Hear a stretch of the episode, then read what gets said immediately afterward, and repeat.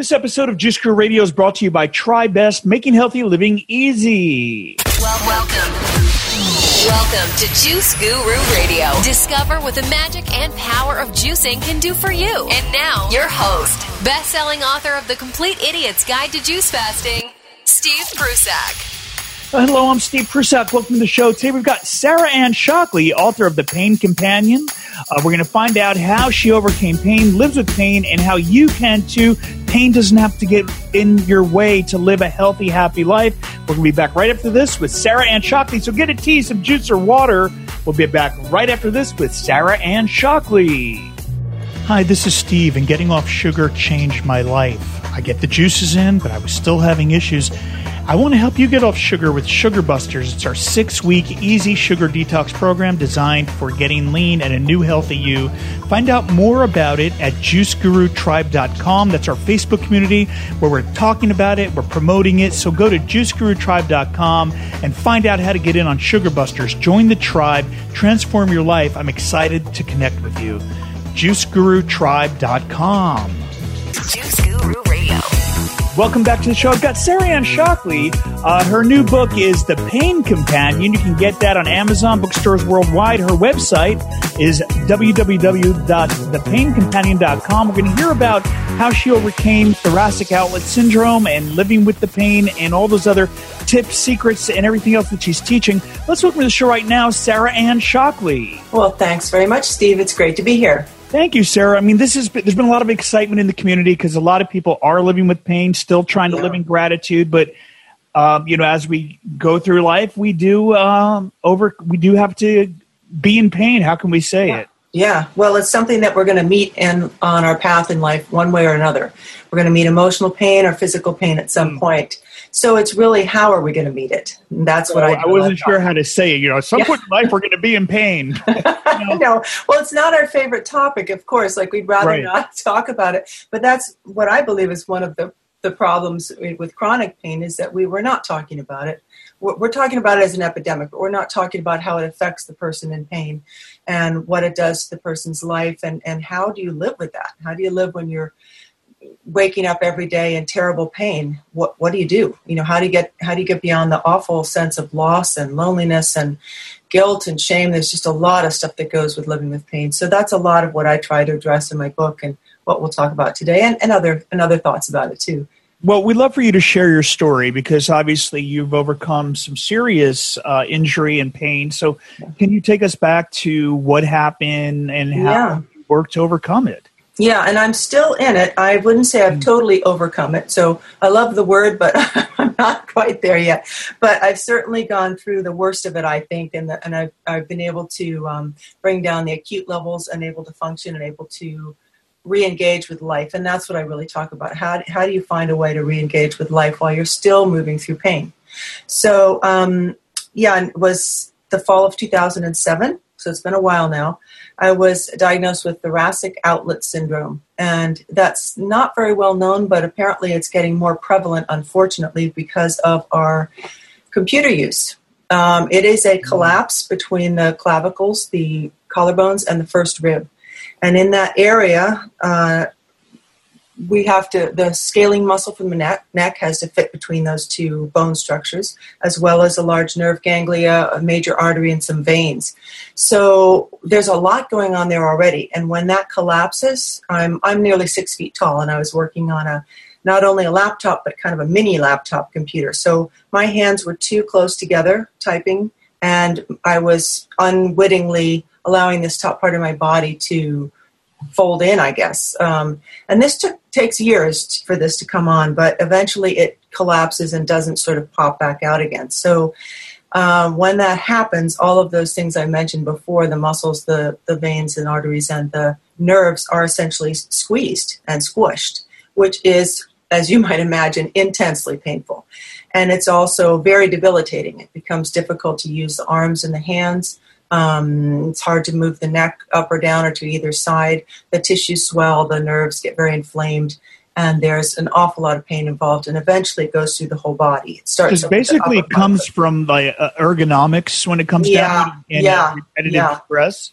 Yes, absolutely. Ergonomics. And also, some people do get it from uh, an impact like a car accident. It's suddenly impacted and that, and it, and it oh. folds in and won't come out again.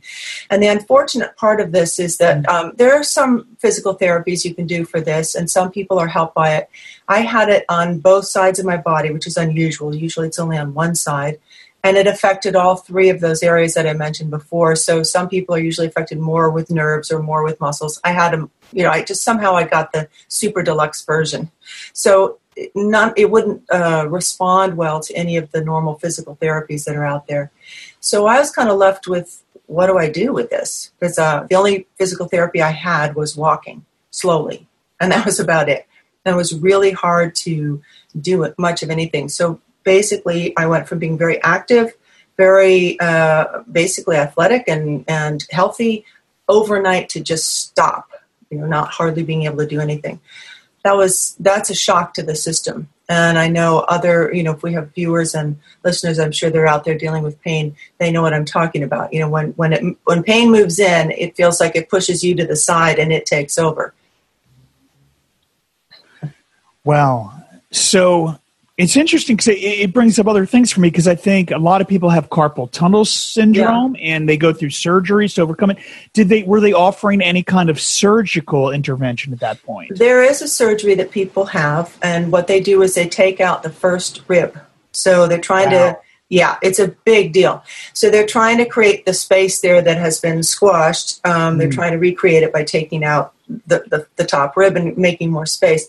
And I've heard peop- that people that that's worked for, um, but it's very iffy. I did go to a surgeon in San Francisco, the leading thoracic third surgeon there. He was a wonderful person, and he spent two hours talking to me and telling me why I should not have this surgery. So, so when the surgeon says, "Don't do this surgery," you know you're going to back off, stay away from that. He said it was not probably going to help me with my version of TOS. And it's very, very painful surgery and a long recovery period. And he thought that I would just end up with it again, probably just collapse again. So I'm not a big one for surgery anyway, so that was fine with me. Like, okay, I don't have to go there. So the point you're at now really can apply to anyone, no matter where we realize, okay, my life has a shift here, and I don't, I'm not going to be the same as I was before. And so, psychologically, what was the process you went through?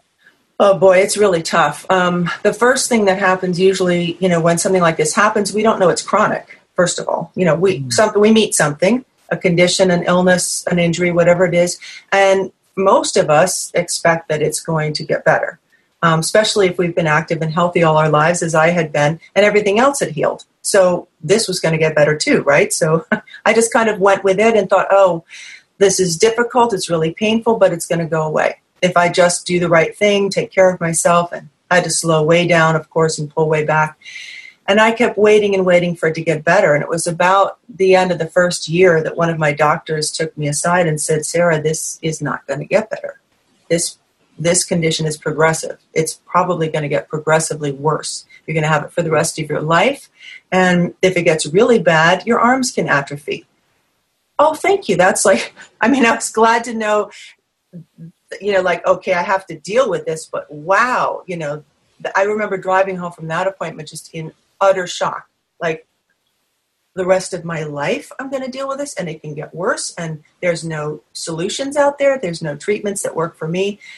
So, um, so that was, you know, from oh, it's going to be fine to whoa, this is awful, to um, I went from there into a stoic phase, I call it, where I just lived with it. You know, for probably about five years, I just plus I was a single mom, so I couldn't not live with it. I couldn't. I didn't have the luxury of whatever that luxury might be. You know, um, uh, pretending that I couldn't carry on or whatever. You know, I had to m- carry on every day, get up every morning for somebody who was. At that point, there. did you have support? I would think you know we we need someone in life to be able to vent that we're going yeah, through. Yeah, yeah. you have that support system in place um, i have friends that i could talk to but it's really hard when you're in very intense pain um, yeah always want to talk about it you don't want to sound like you're complaining. I, I, you know, I kind of, I'm from New England originally. We kind of do that thing of we, you know, you just keep it to yourself. If you talk about it, it feels like you're putting it on somebody else.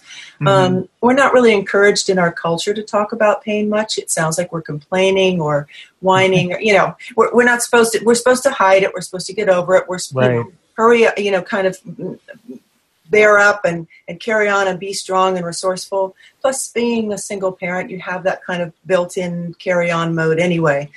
So I did, you know, yeah. I did talk to people about it, but not to the extent of what was how it was really affecting me. I just, you know, it was it was so much to Because when people are saying to you, you know, or they say to us every day, "How are you?" I mean, yeah. most people don't want to really know how you are. Yeah, not really, no. because it, you know, in my case, it would have gone on for about twenty minutes of, "Oh, and this hurts." And, know. and so, so you just keep it to yourself, and you say, "I'm, you know, I'm getting along." What about pain management? Was there, did you turn, because I, you know, a lot of people go through addiction and things like that at this yeah. point in the journey. And yeah. were you turning to any kind of medication, self Well, um, medications aren't my big you know, I, I, don't tend to want to run to them to begin with because right. I'm aware of what they do to the body and they're not necessarily the, the healthiest thing to do. Um, as a part of my disability proceedings, uh, I had to show that I was trying to heal, and part of that is that you have to take drugs to show that you're trying to. I don't know what that means because it wouldn't have healed anything because it's a structural problem, but it was, you know, because they're just pain relievers was all I would be, given. I did try three different kinds of nerve pain medications over time. They were not good for me. They uh, and I find this is true when I talk to a lot of people with nerve pain. It's very difficult to work with. So I, they had a lot of um, intense side effects that made things for me worse. Um, put the pain at a little bit of a distance, so it was kind of fuzzed out a little bit, but then brought on migraines and sleeplessness and and too much fogginess to be somebody driving a kid around. So that was like, and nausea, all that stuff. So, um, so that didn't work for me. I know that some people, you know, it does work for, it does help them a lot. Um, and I, I, you know, I, I don't want to, um, sometimes when people know that I don't take medications, they think that I'm against all medication, which I'm not. I, I understand the, the dangers of it. I understand the addiction problems. I, you know, but we have people, and I've talked to so many of them that are can't function without some kind of medication. So we have to find some way to provide what needs to be provided so people can just get out of bed and, and live at least a minimal life, but also not stop there, not have that be the only answer. Here's some here's some pills and you know go home. You know, that can't be the only answer. So what I try to talk about is what what can we do beyond that? How do we how do we live with pain beyond just medicating it? And of course, I was forced to look at that too. So, um, what are the other things that we can look at? So then, obviously, from there, and it led to this book, right? Because the yes. book's out now. We should mention it's called The Pain Companion. We're here with Sarah Anne Shockley on Juice Guru Radio, and we're hearing about her journey and how she was, uh, you know, dealing with her pain and some of the fears, anxieties, and emotions that come up when any of us experience pain in our life, and no matter how what form that takes, from emotional to physical pain. Mm-hmm. And um, and so we want to hear a little about some of these modalities and, and what you brought in to help deal with the pain so we can all apply it to our own life. Yeah so i i um so i found pretty quickly that the the allopathic methods weren't going to work for me. Most of the treatments that were out there made my condition worse because it was already very very extreme. So anything that were that involved uh, manipulation even chiropractic you know not everything uh, all the physical therapies people could be very gentle and it still would make it worse. It was just so extreme. So that wasn't there for me. Um, I did work, try a few different alternative modalities, but even energy healing, you know, very, the only thing that really helped was very light network chiropractic. I mean, like extremely light, like barely touching the points. And I did that for a couple of years and it would, it took the edge off the acute pain. But um, I found that most, most of the normal avenues were closed to me. So I, there I was, you know, without any medications and without um, uh, something to look for that might help me move out of this because I had nothing I was working on. You know, sometimes we have at least some kind of treatment method that we're working through. We can feel like we're progressing. So I had done a lot of um, metaphysical work in the past. I'd worked with shamans, Native American shamans years ago. Worked with Sufis. I've worked with healing modalities. I've of different kinds and of um, looking at really the other side of life, you know, the metaphysical aspects of what's on what's the energetic of this and what does it mean spiritually and um, and I'm, it's not that I came up with brilliant answers, but I did um, use those to kind of look at inside myself. If I couldn't go outside physically to heal myself, what could I do going in, inward? And so that's what I tended to do. Um, I started trying to meditate, which didn't work out real well, but it taught me some things. Because sitting up straight, you know, meditation posture was very painful. Deep breathing was very painful. Staying on one place very long was very painful. So um, I thought, well, how can I how can I meditate if I can't meditate? So I started to just notice my breathing and started working with that. You know, in, in trying to meditate, I noticed, oh, I can't breathe very deeply. Oh, I'm breathing very shallowly most of the time. And I began to become aware of my breath and noticing that I was holding it a lot, which I think we do when we're in pain. We tend to, you know, pull back. And I just started to look at that and say, oh, how am I? I'm trying to not breathe into the pain because I'm trying to keep pain from breathing in a sense. You know, it's like we try to cordon off the painful area and not give it anything. So, not give it any space, kind of clamp down on it, try to push it out of our bodies, um, try not to breathe near it or with it. And we're not always aware that we're doing these things, but I became very aware because that's all I had to do was, you know, in, in terms of trying to heal myself, was try to become aware of these very small movements in my body because that's that's what I was left to, and began to understand that our breathing actually affects our ability to heal and it can affect our pain levels, and that we sometimes try to almost make a wall of held breath against the pain. Again, it's not conscious, but just noticing these things. And then uh, I just experimented with breathing differently. You know, well, I have a background as an occupational therapist, so like all the things you're saying, I'm like, huh, what would I have thought? I don't do it anymore. I just mm-hmm. educate about juicing and healthy living, but but it ties in because it's about yeah. wellness. And some of the things when I remember back in my career for that, when we would talk about pain. So now, when you say you were in pain and it was most positions, was this? Can you rate it like a scale of one to ten when you were in the pain? And were there some positions that were not as bad? Like, would you, you know, when you're in a fetal position, like when you in certain positions, would it help?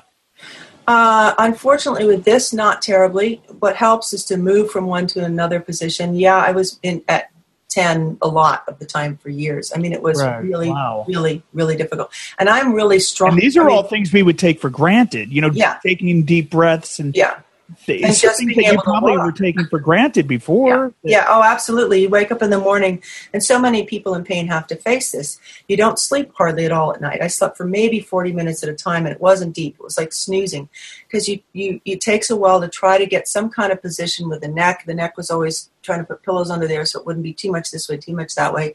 And putting your legs some way or other, and then trying to get into some position that felt remotely less worse than the other one and then you might be able to fall asleep. But sometimes I wouldn't fall asleep till maybe four in the morning. I mean, you just. You I, I, empathize because I yeah. had a severe knee injury, and everything yeah. you're saying is bringing you know, back the, the memories yeah. of I don't want to remember, but it's like I know exactly what you're talking yeah, about. Yeah, and so a lot of us, you know, it's something to know about people in pain. We're sleep deprived.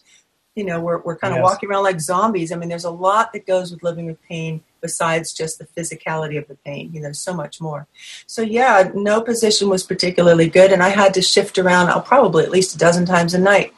You know, wake up and kind of you know do this very slow motion rocking, kind of try to get to the other side because I couldn't use my arms to push. You know, it was pretty crazy. And then in the morning, it would be like you know you'd wake up and sometimes honestly i felt like i was in worse pain than when i'd fallen asleep felt like I'd been beaten up by gorillas all night and, you know, run over by a steamroller. So, you know, I mean, it's really amazing how much pain the body can, can hold.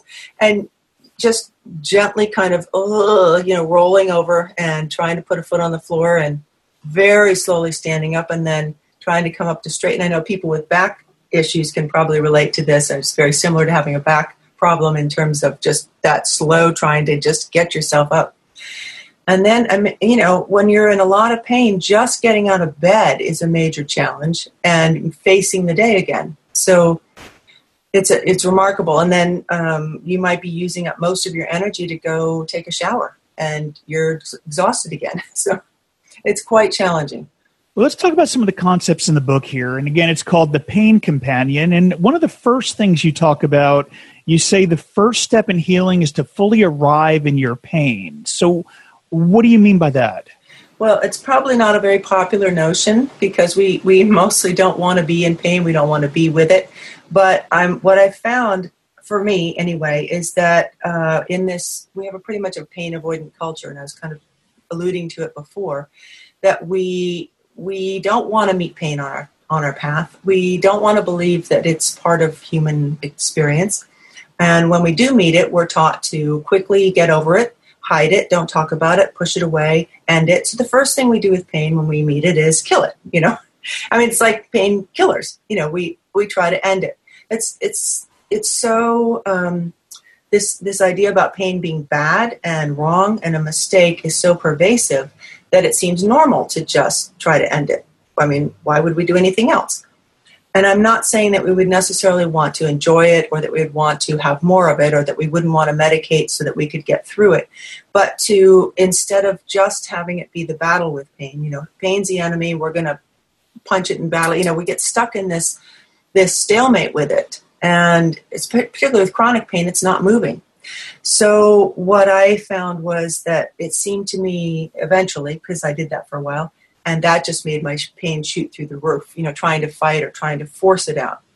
And we're taught that that's what we should do. We, we should get over it. We should you know be strong. We should battle it. And yet boy if it's not working what do you do instead? So um, what i found and again this was awareness and breathing and also with some kind of creative meditations i started asking myself well how could i be different with pain?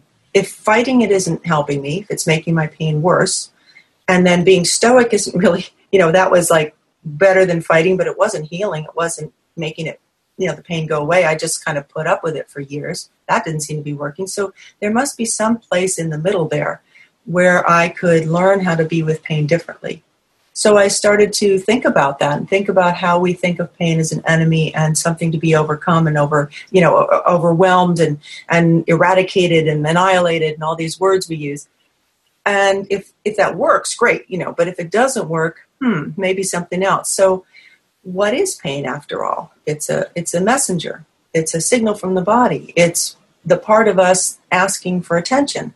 It's the part of us that's hurting saying you know i need you. I need you to take care of me. And i thought well wow that's really interesting that the first thing we do when we get that signal is try to get rid of it.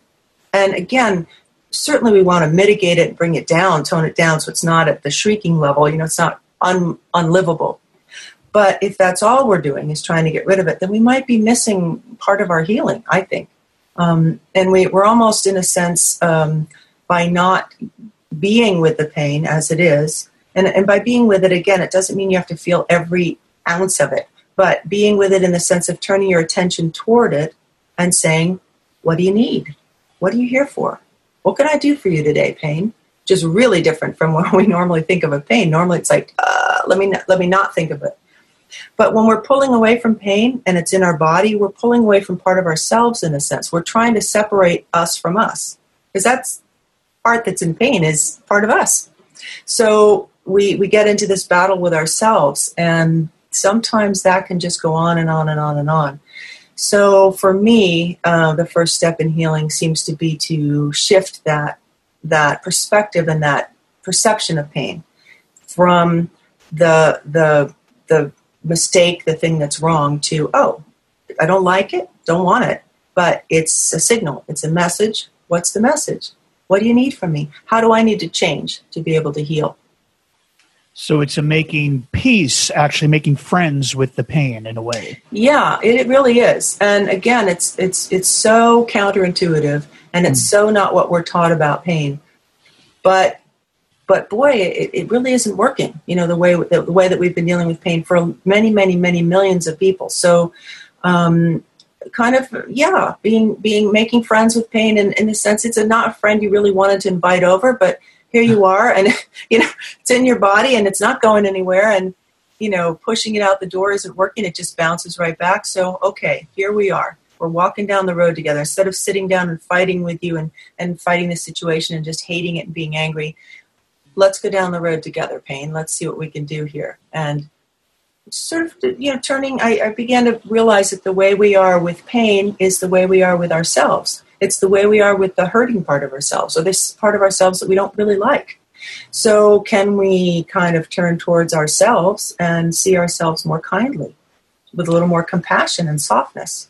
I remember Ram Dass was saying about his stroke that there was a lesson to be learned in his stroke, and and you know he he really he did he got to grow um, spiritually through it.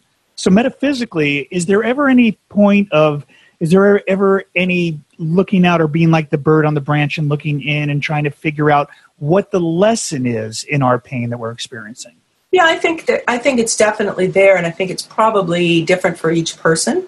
That we each have our own message and our own, you know, pain is custom made for us, and and the and the what we learn is is custom made for us in, in our lives. But definitely, there's wisdom to be gained, and I've talked to so many people that talk about how much they've learned from pain, even though again, it's not the teacher we really thought we wanted to sign up for, and nobody really wants to go there.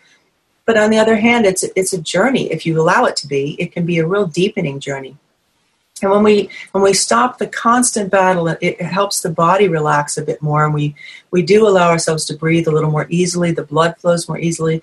So there's physiological responses also that help healing when we just relax a little bit and begin to, um, you know, take off the boxing gloves and sort of walk arm in arm with pain. So, uh, but certainly I've learned a lot about compassion, compassion for myself, which I think is really important. A lot of us in pain are blame ourselves for being in pain. We're very ashamed of ourselves because we can't participate the way we used to. Um, we feel very alone and isolated in it, and we feel guilty about having this. We feel guilty about having to ask for help. We feel guilty when we might have to have disability or any kind of federal, you know, financial help. We're scared about things and how it's going to work out. And there's a lot going on. And um, to begin to move differently through that and, and allow ourselves to be kinder and have compassion for ourselves and just say, wow, this is a tough journey, self, you know why instead of just hurry up and get over it and why aren't you better yet? And oh how, how come you must be you know you must not be trying hard enough? I mean people tell that to us but we say that to ourselves too. We worry that we're not trying hard enough and why aren't i healed yet? And why isn't this working for me? And to just kind of yeah we want to get better. We all want to be out of pain. And it seems to have its own timetable. It seems to require a certain amount of time sometimes and a, and a certain gentleness that if we if we kind of step back from that pushing and just be with it and be a little more gentle and soft paradoxically we allow pain a little more room even to breathe and be with us it seems to you know it just like a person almost it seems to relax a little bit and begin to move so even as we sit here during this interview, are you experiencing a level 10 pain in your body no, right now? No, not at this point. I don't even know what I would call it, probably 5 or something. I mean, I still have pain. Absolutely, I'm still in it. Um, I've learned to live within certain limits and parameters. But a few years ago, I wouldn't have been able to be sitting in this chair this long. Not at all. I'd have to get up and walk around, and you know, I wouldn't be able to to do this. Um, my mind wouldn't be this focused. I a lot of people in pain. You know, you have your cylinders aren't firing. Partly it's the sleep deprivation, but it's because pain takes a lot of energy just to be in it, as you know in your experience. So you end up with what we call brain fog, but also loss of memory. Um, you can't think of words. Your mind will just blank out. All of a sudden, boop, it's gone. And you're like, uh, it's very embarrassing actually for people that don't understand what's going on. So there's a lot that goes with it. And um, and that just happened to me. I have no idea what you just asked. So you can ask me again or go on to something. so I was going to get to um, why do you think it's more it's important for doctors? What do you think it is that they and uh, caregivers need to understand about people in pain? Oh, that's such a great question. Um, I think the first thing is that there are all these other things going on. That you know, it's not just a medical condition, even though the doctors have to treat it like that, perhaps. But to know there's a whole person walking in the office and that whole person, especially if it's chronic pain, but even if it's acute short term pain, it's affecting the whole being. It affects the whole body, not just the knee or the head or the migraine or the gut or wherever the pain seems to be most located. It's affecting the whole body. It's affecting that person's experience of life and experience of themselves. They're probably exhausted. They're probably scared. They probably have a million stresses about who's going to pay for the medical bills, how's this going to happen, am I going to get better? Can I get disability? Am I going to have to do that? Can I work anymore? Who's going to take care of my kids? I mean, there's a million things that walk in the door with that condition and that injury. So, to I think it would be great if we could include a little more of the sort of old fashioned human presence, which is so healing and so important to healing, back into our doctoring, which we've almost, you know, tried to cut completely out of with this regimented sort of way we're dealing and only so many minutes. And but to, if doctors can just at least know that somebody walking in has a whole lot of other things going on in that package and that part of the healing process is to just allow them to tell them tell you what's going on. We get interrupted so often. Doctors will say oh i know what you're talking about. And you say well wait a minute, you know. And especially for me i have an extreme version of this. So people doctors might say well i know what TOS is. Well they don't know what what mine is because it's you know it's very extensive. So um, we need to feel listened to. We need to feel heard. We need to feel respected um, sometimes we feel like we're walking conditions or walking pain things when we're when we're met by doctors or, or people that are relating to us mostly by the pain or the condition. We'd like to be seen as as full people and believed. You know, it, it's true that pain can go on and on, and it's unfortunate, but sometimes we're disbelieved. Sometimes we're told that that can't be so. You must, you can't. How could you be in pain this long. It just doesn't go on for years. Um, you must not be trying hard enough. You know, we get all of these things, and I think we need a little more um, support in the way of just, yeah, maybe there's a few people out there that are exaggerating, but most of us in pain, honestly, we minimalize it. We don't tell the whole story. It's, you know, we we're, we're not out there. I, I mean, I had to learn how to talk about it, and I had to learn the words to use because I would just say, well, my neck hurts. And it was like, you know, way beyond that, you know. But you, so I think that, you know, to, to sort of err on the side of giving more to the person who's walking in and give them more credence and more, um, I guess, just honoring where they're at and respect. Yeah. It's Sarah Anne Shockley. Again, the book is The Pain Companion Everyday Wisdom for Living with and Moving Beyond Chronic Pain. And you can get that at Amazon bookstores worldwide. Her website is www.thepaincompanion.com. And we're going to have links to that under the show notes at juicegururadio.com for today's show. So be sure to tune in there. And you can, and if you're in the Juice Guru Rewind, we'll have the link for you in your email and in, in the Rewind video that you'll get as part of this. Uh, before we close out, though, Sarah, um, what do you hope that most readers will take away from reading your book? Well, absolutely a sense of um, not that they're not feel so isolated and alone in pain. I know it's a private experience, and we feel so cut off when we're in pain but to have the sense that at least somebody else there gets me. You know, by reading this, a lot of it is, a lot of readers have told me how important it is that they just, when they read through what I've written about these different emotional aspects of living with pain or how it affects our lives, to just be mirrored and be witnessed and wow, somebody understands what it's like. And that in itself can be incredibly healing to understand that when you're going through these uh, amazing feelings. You're not crazy. You're not the only one feeling them. You know, there's there's other people out there that, that get that, and that there are ways to be with pain and to be with yourself that might be a little uh, a little more healing, a little softer. To just you know give yourself a break. It's really hard to be in pain. It's really hard. And so maybe to pull back from having to be the perfect patient or having to heal at any particular time or, you know, to why did this happen or you know, it's you're not a mistake, you're not a failure. It's it's something that we all meet in life, and so just to yeah, be be with yourself in a kinder way, I'd say. Well, Sarah Anne Shockley, thank you so much for your brave uh, sharing of this story and helping other people with this. Thank you for being on our show. And we will take some questions from the Juice Guru community from juicegurutribe.com, and that's on Facebook. But we're going to go off iHeartRadio right now. We're going to go off the air, but join juicegurutribe.com if you want to be part of the conversation or juicegururewind.com for behind the scenes green room access Sarah, thank you again for being here. Oh, thank you so much. I really enjoyed it, Steve. I hope it helps people out there. Thank you. So, so healing. Thank you again. I'm Steve Prussack, and we'll see you next time.